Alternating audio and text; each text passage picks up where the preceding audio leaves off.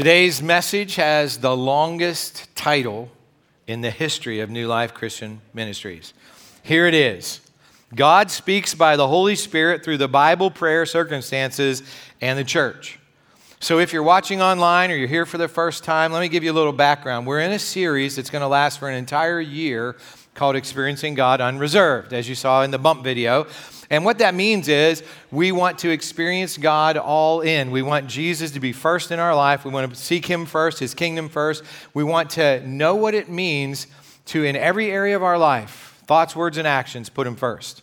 And now we're in a sub series. It's a seven week series called Experiencing God, in which we're learning about seven realities that will allow us to experience God in our lives. And this week, we're in the exact middle, week four. And weeks four um, reality is God speaks by the Holy Spirit through the Bible, prayer, circumstances, and the church. Now, if you're here for the first time, or maybe you've missed the past couple of weeks, uh, let me tell you what the first three realities are. It'll make a lot more sense when we come to this fourth one if you know what the first three are. The first one is that God is always at work around you. God is always at work around you. The second reality is that God invites or pursues a continuing love relationship with you that's real and personal. God is a personal being. And then, third, as we talked about last week, God invites you to become involved with Him in His work.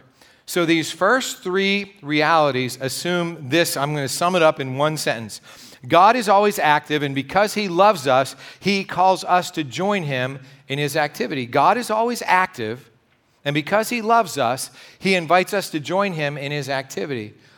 That's a really incredible thing. If, if, you know anything about the history of humanity, you realize that we haven't been very good at receiving God's invitation and working with Him. In fact, the very first two human beings, Adam and Eve, rejected God's leadership. They rebelled against His plan, and they decided they wanted to be in charge.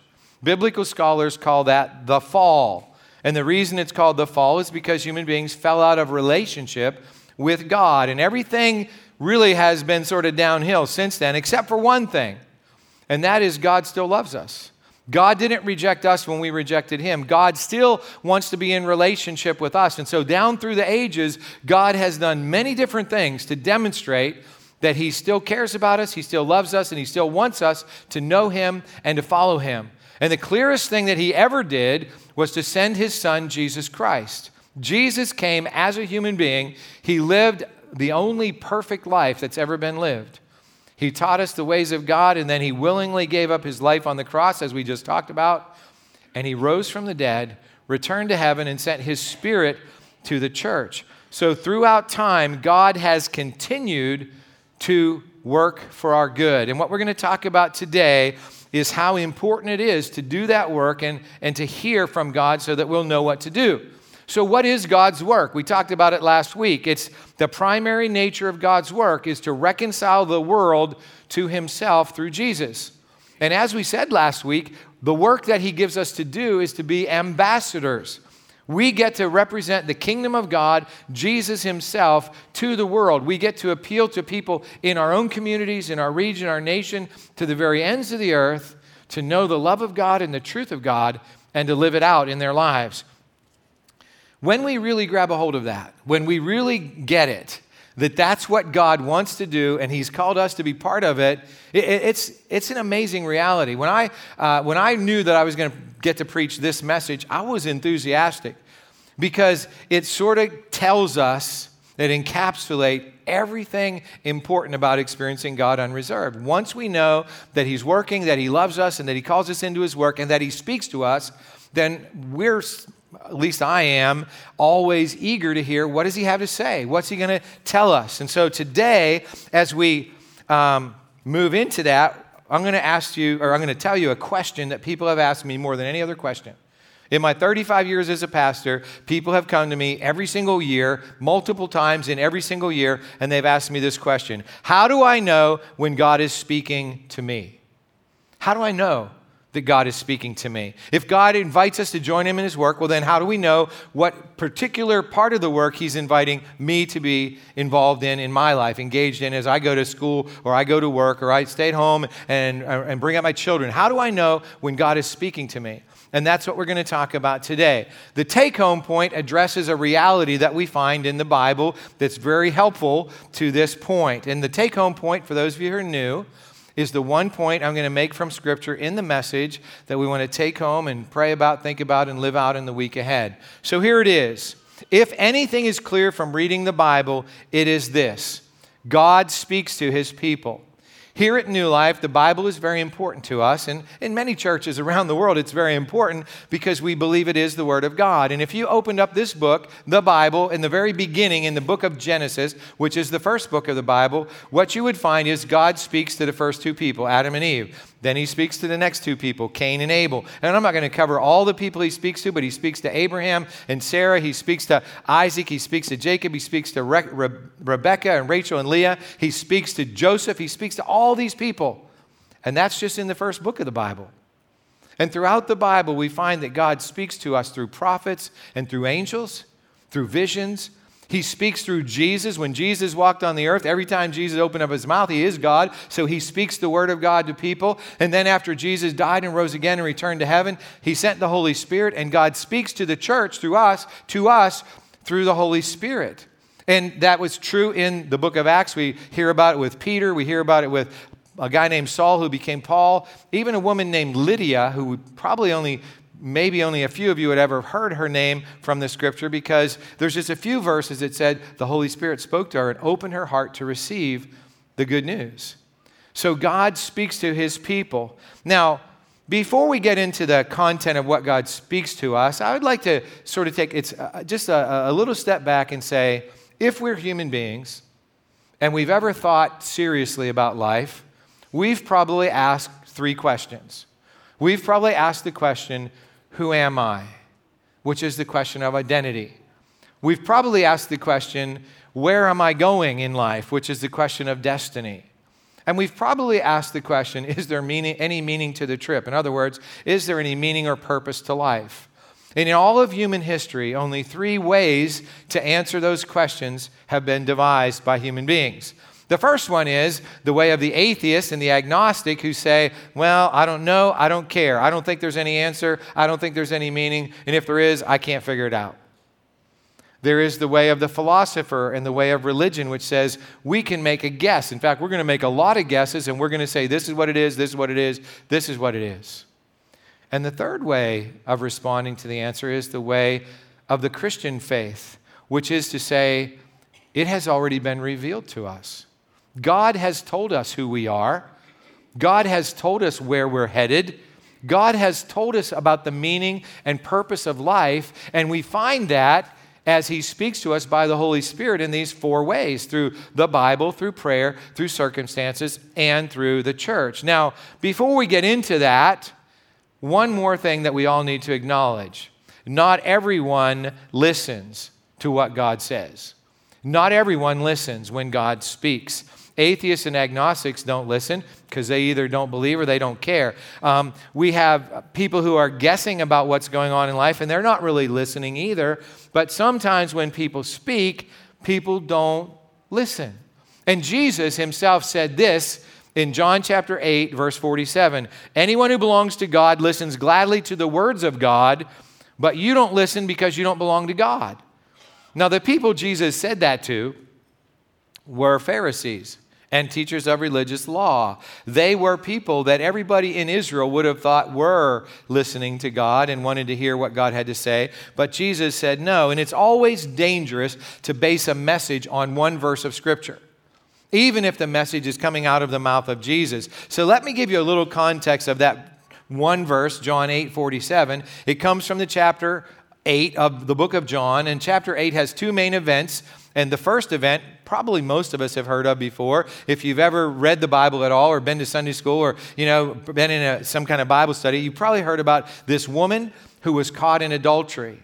And the religious leaders brought her to Jesus as a trap. And the trap was if Jesus said to release the woman, then the religious leaders would say that he didn't care about the law of Moses because the law of Moses said the woman had to be put to death for her sin. And if Jesus said that that she should be put to death as the law of Moses required, then they would simply say, Well, Jesus, why don't you show some mercy? So he was trapped. Well, that's what they thought. But Jesus is never trapped because he's God. And so Jesus looked at them and he said, Yeah, okay, go ahead, stone her to death. And then he added a, a statement. He said, Let the one who has never sinned throw the first stone. And so the religious leaders looked at each other and they probably looked down at the ground and one by one they walked away. And there was just the woman and there was Jesus. And Jesus looked at the woman and he, and he asked her a question, you know, where are your accusers? Did no one condemn you? And the woman had said, No one, Lord. And so Jesus said this Neither do I condemn you. Go and sin no more. The situation shows us how clearly Jesus is God because he puts grace and truth together. The first thing he does, he shows the woman grace. He says, I don't condemn you. But then he puts the truth of God right into the mixture when he says, So now go and don't sin anymore. Don't live this kind of life. I have shown you grace. God has shown you grace. So now live out his truth. Next, Jesus told the people that he was the light of the world. That's what happens in John chapter 8. So the woman caught in adultery, that gets resolved. And then Jesus says, I am the light of the world. Anybody who walks in me will never know darkness. And the religious leaders come up and they argue with him again. And they say, What do you mean you're the light of the world? Who, who, who is going to bear testimony? In other words, they believe that two people had to testify to anything for it to be true. So who's your second witness? And they got into this debate and argument. And Jesus said, Look, I am the truth. And if you know the truth, the truth is going to set you free. And, and so Jesus says, I am speaking God's word to you. So listen and be set free. It seems so wonderful. And that's the context in which Jesus says, Anyone who belongs to God listens gladly to God's words or the words of God, but you don't listen because you don't belong to God. Now, the religious leader's answer is, you know, sort of 2019. Here, let me give you the answer and then I'll explain what I mean by 2019. He says, they say this, You Samaritan devil, didn't we say all along that you were possessed by a demon? In our day, what happens when somebody disagrees with us and they don't have a really good argument? They just shout, they scream, they give a racial slur or something like that, right? And that's what these people did because they didn't have an argument to stand up against what Jesus said. But here's the thing I want to ask all of us this morning. You know, if we belong to God, it says we will be we will listen gladly to God's words. So do we? Do we listen gladly to God's words? Do we hear them when the Holy Spirit speaks to us? These are serious questions. If you were here for our previous series, which was called Experiencing Growth, you know that we talked about a spiritual growth continuum, and we said people start out as explorers. That means they're considering God and the ways of God and the things of God. They're not sure if there, if there is one, but they, they're open to the idea, and they're even open to the idea that Jesus is God. And, and, at a certain point, an explorer becomes a believer. That's a person who believes in Jesus Christ as Savior and Lord. And, then the next step is to become a disciple, which means a believer who starts to want to read the Word of God and pray and, and be in community and, and, and give and do the things that would be reflective of Jesus. And then finally, we become what's called spirit led followers of Jesus who let the Spirit of God in our lives lead us. And in order for us to move along the continuum, something has to happen. We have to listen to what God says. An explorer has to listen to the truth that's found in Scripture and, and perhaps in, in their heart as God leads them through their prayer and, and, in circumstances in the church to believe that Jesus is the Son of God and so on and so forth until we come to the point where we're listening to God in our lives and we're living out what He says for us to live out. So let's look at each of these four ways that we have said now that God speaks to us by the Bible, by prayer, by the um, circumstances of our life, and through the church. So, the first thing, God speaks to us by the, the Holy Spirit through the Bible. Now, we've already been reading the Bible, right? And I actually encapsulated all of chapter 8 of the Gospel of John. And the reason we do that here at New Life is because we believe that every time we open the Bible, God speaks. It's the Word of God. So, God speaks to us when we open the Bible. Now, here's the thing people have said to me, uh, when I read the Bible, I don't understand it. And I don't hear God speaking to me. If I right now turned off my microphone and turned away that way and I kept talking and you couldn't hear me, would that mean I wasn't speaking? Of course not. And in the same way, sometimes when we open up the Word of God and we read it, but we don't understand it, it doesn't mean God isn't speaking. In fact, Henry Blackaby said this in the book Experiencing God. He said, A person cannot understand spiritual truth unless the Spirit of God reveals it. In fact, the Holy Spirit is the Spirit of truth. When you understand the spiritual meaning and application of a scripture passage, God's Holy Spirit has been at work. And remember, this is so important. This understanding does not lead you to an encounter with God, it is the encounter with God. When God speaks to you through the Bible, He is relating to you in a personal and real way. So, for example, when I was a teenager, I read Acts chapter 1, verse 8.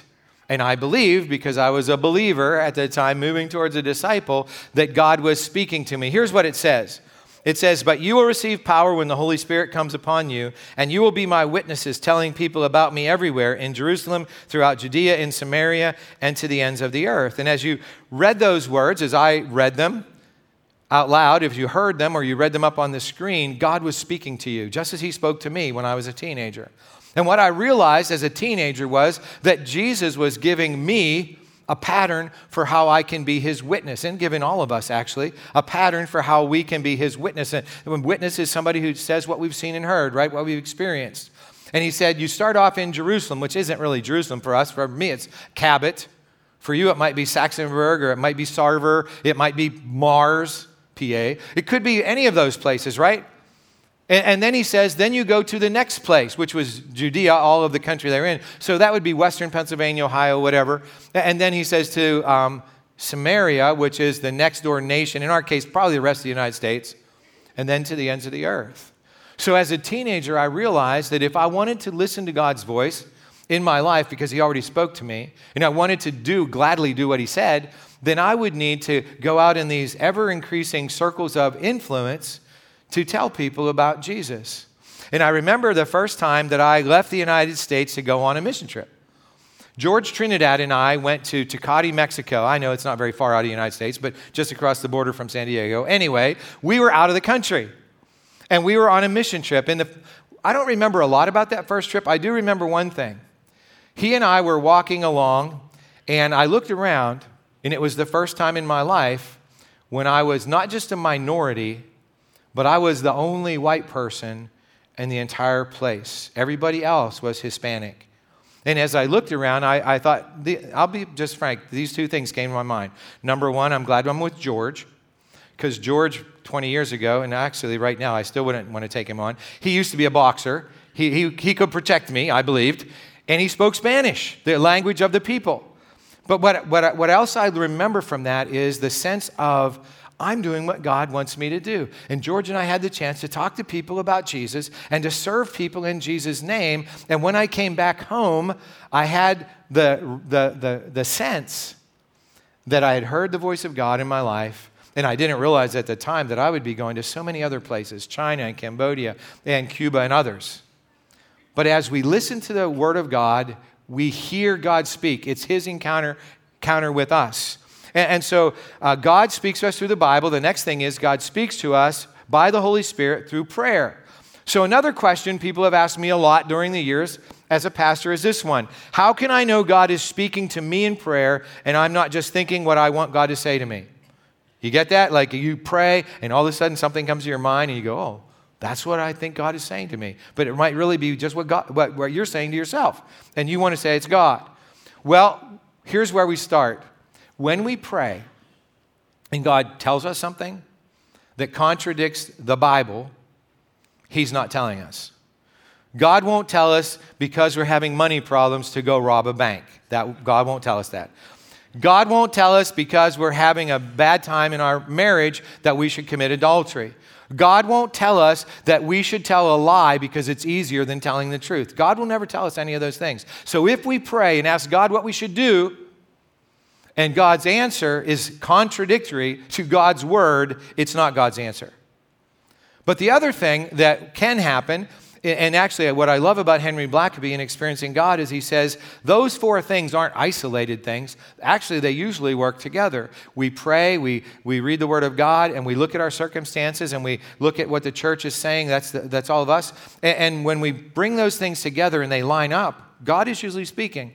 For example, A couple of weeks ago, I told you about how back in January, I was listening to God, and I was. I was listening in prayer, and I heard God say that we were supposed to help churches in our region to reach out to their communities, to reach the lost, and to help them build leaders and to help them go into their communities and make more of an impact. And so I listened halfway through the sentence and I went, Oh, I know what that means. We're supposed to have a transformation conference. But we planned a transformation conference and nobody came. Nobody signed up, so we didn't have it. We canceled it. It's a good idea to cancel an event that nobody's going to come to, right? So, anyway, um, my point is this I did hear from God we were supposed to do the things that I heard him say, but what happened just last week is I received a phone call in the church office, and um, Rachel, uh, you know, transferred the message to me. Uh, actually, the message said this guy, whose name I didn't know, um, wanted me to call him. Now, if you received a message that said this guy that you don't know wants you to call him, I don't know about you, but ordinarily what I say is, no, I'm not calling him. I'm not going to waste my time talking to somebody I don't know, right? Um, but I heard God say, call him. So, okay. So I called him. And he said, Remember me? And I was like, mm, Yeah. I sort of lied. Uh, yeah. Tell me more about you. Yeah, well, he happens to come to New Life every Thanksgiving and Christmas. He visits his family because his family are members of New Life. And so he comes, and, and so he's an elder in his church, and the church is growing rapidly. It's in our region. And, uh, and he said, and the leaders of the church want to do some things that I don't know if it's the right thing to do. So I just called to get your advice. Should we be doing this? And what they wanted to do was plant a new church, take some people from their church and plant another church um, in their region. And I was like, huh, that's exactly what I know what God wants us to do. So we talked for 15 minutes, and at the end of the conversation, he was, he was uh, a little more understanding of, yes, what he was being asked to consider was a good thing. And I was a little more understanding of, I can help people by just answering phone calls sometimes. You see, actually, that's part of the third thing that God does. Uh, you know, what he does is he speaks to us through circumstances. The phone call was a circumstance, right?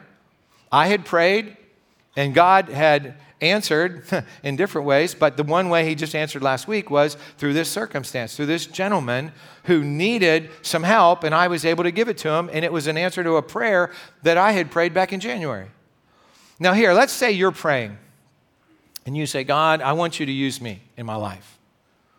And the very next day, somebody says to you, You know, I just found out I'm going to be coaching soccer in the spring. And I was wondering if you'd be willing to help me. I want to be used by God. I just prayed that the day before. And the next day, somebody asked me to help coach soccer. Now, that's a circumstantial connection.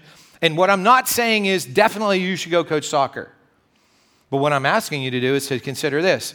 Could that line up with the will of God in Scripture? Yes, because we're supposed to bring up, you know, children uh, in, in ways that, now, with soccer, I'm not sure about soccer, but, you know, honesty, integrity, hard work, all those kind of things. So, those are the kind of things that we could do.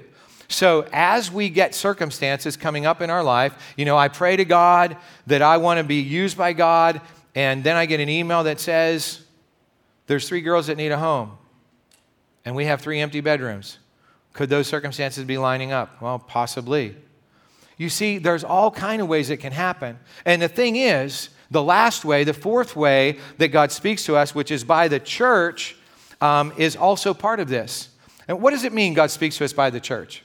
How about you're in a small group? You're in a small group, and after four or five weeks in a small group, one of the members of the group says to you, you know, you should consider being a small group leader. You're so good with people and you understand the Bible. You really should consider being a small group leader. Or, or maybe somebody says to you after they're, you know, they come to your house and they bring their four little kids and you're so good with their four little kids and they say, hey, do you ever think about working in a galaxy, you know, working with the children at the church? You're so good doing that. Now, again, I'm not saying that's 100% sure that you should do that, but what I'm saying is you shouldn't ignore that because Jesus gives us the opportunity as a church, what the Apostle Paul called to be the body of Jesus Christ. And I, I, actually realized this at the last service. My fingers and hands and arms aren't really for talking, right? It's this thing, but I, I tend to talk when I'm excited with these things. But these really would be better to type you know, I, I type throw baseball. My hands are better for throwing a baseball than my mouth, right? And if I tried to type with my ankles, it wouldn't work so well. But each of you, each of you, according to Paul, the apostle, is a member of the body of Jesus Christ. And so am I. And we all have a role to play. In fact, if you don't do what you are called and created to do, nobody else can do it. One of the things that we never do here at New Life is we never walk up to somebody who just came in the door for the very first time and say, Oh, look at you. You're alive. We need somebody to work in the nursery this week. Would you do that? We don't do that here at New Life. Here at New Life, what we do is, you know, when you go through basic or when you go through growth track, we talk about gifts and skills and, and, and spiritual gifts and how, you know, God made you in a unique way to do certain things. And, and as a body of Jesus Christ, we help each other identify what God created us to do. So if we're going to join God in His work, one of the ways that God accomplishes that is through His body. And it doesn't always mean doing something here at New Life. It could mean doing something at your work, at your school, or even going out into the broader world and doing something for Him. So God speaks to us in all of these ways by the Holy Spirit through the Bible, through prayer, through circumstances, and through the church. And then here's the question when God speaks to us, do we say yes or no? You know, Jesus said, Those who hear God and, and know God gladly listen. Well, listen doesn't just mean sit here and hear what I'm saying, but it means for us to go out then and do what God calls us to do. And so that's the next step actually for today. And if you're not, uh, haven't been here before, the next step is the, the action point. What are we going to do as a result of being here? Here it is. I will listen as God speaks to me through the Bible, prayer, my circumstances, and the church. Now imagine what's going to happen when all of us in all four of the services, all the people watching online, listen to God speaking to us through the Bible, through prayer, through circumstances, and through the church. And then listen obviously means more than just hear, but do. What will happen? What will happen is we'll experience God unreserved, and then the community here in Saxonburg, in our region, and, and our nation, and the world will be transformed. And you're going, oh, come on, Chris. That's a little bit much, don't you think? The world's going to be changed because people in Saxonburg hear the Bible and hear in prayer and hear in circumstances and hear in through the church God speaking and decide to join him in his work. Well, let me just tell you something. When Jesus walked the earth, he chose 12 guys. One of them obviously rebelled against him and, and ended up killing himself, so there was 11 guys. And then Jesus replaced that guy with a guy named Paul, so there are 12 guys. And those 12 guys changed their world. And here at New Life, the people that call New Life their church home, it's 1,200 people. So we have 100 times more people than Jesus had when he started. Imagine if 100 times more people than Jesus had when he started all decided that each one of us decided that every one of us was going to listen to God and listen to the invitation and then do what only we could do. If we all did that, I guarantee you we would feel that in Pittsburgh and in Harrisburg and in San Francisco and in Santiago de Cuba. I'm just saying, I think we might feel that this week. Okay? So, all in, unreserved, experiencing God, listening to his voice, doing his will changes the world. That's the equation. Anybody down with that? Up with that? Doesn't matter. They both mean the same. Anybody? Okay, a few people are. Good. Let's pray. Heavenly Father, thank you for your goodness and love. Thank you for the opportunity that we have to hear your voice and then, in the power of your Holy Spirit, to do your will.